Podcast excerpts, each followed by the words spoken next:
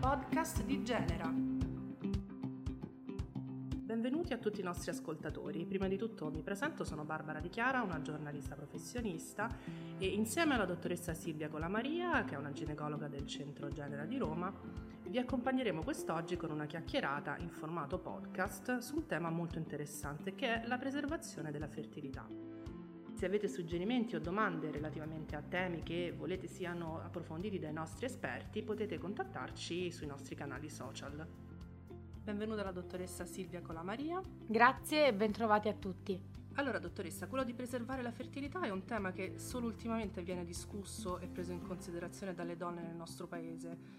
Altrove, ad esempio in Spagna e in Inghilterra, è un'opzione scelta da un gran numero di giovani per avere più chance in futuro di avere una gravidanza, quando ad esempio non hanno un partner o devono affrontare una terapia che mette a rischio il loro potenziale riproduttivo.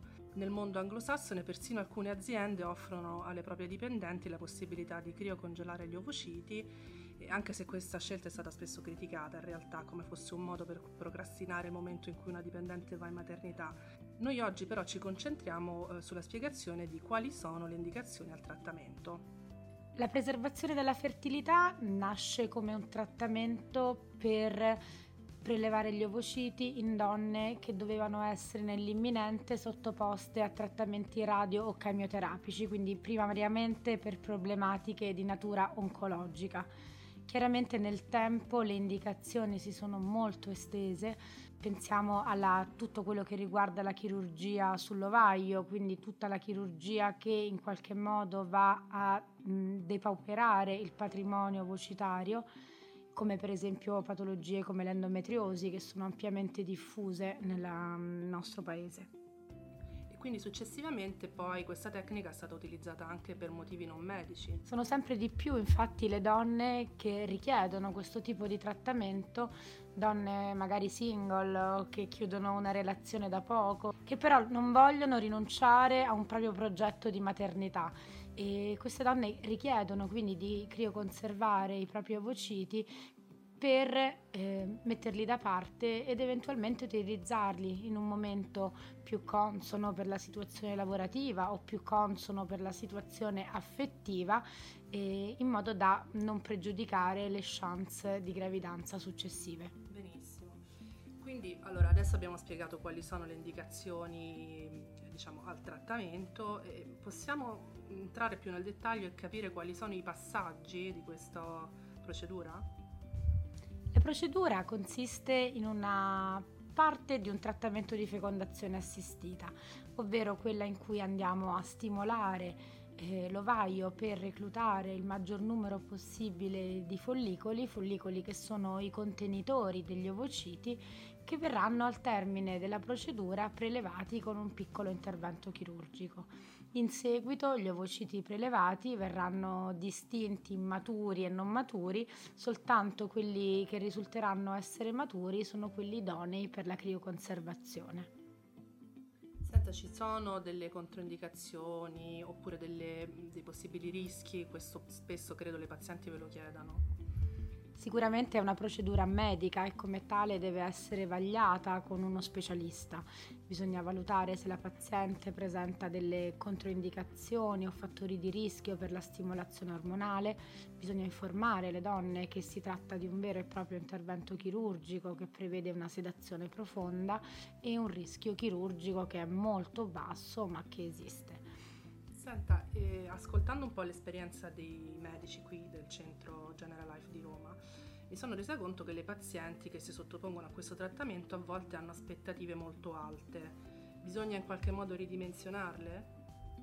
Come in tutte le procedure mediche è opportuno un corretto counseling, nel senso che congelare ovociti non è una garanzia di avere un bambino domani. Ci sono tantissime variabili che concorrono all'ottenimento della gravidanza, sicuramente l'età della paziente e il numero degli ovociti che riusciamo a recuperare, che sono caratteristiche estremamente variabili e individuali da donna a donna. Ecco, lei ha citato il fattore età. Qual è, se esiste, un limite di età entro il quale sottoporsi a questa procedura? Idealmente la procedura andrebbe effettuata nella finestra in cui le nostre uova sono migliori, quindi idealmente nella finestra che va dai 25 ai 35 anni. È vero che il decadimento della qualità ovocitaria inizia verso i 38-39 anni, quindi sicuramente credo che andrebbe espletato prima.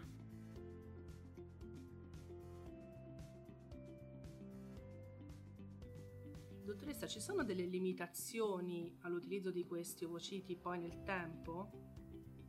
Allora, per legge in Italia la procreazione medicalmente assistita è accessibile a coppie sposate o conviventi di sesso diverso in epoca potenzialmente fertile. Questo vuol dire che una donna che congela i propri ovociti può utilizzarli in Italia con un partner prima del compimento del 50° anno.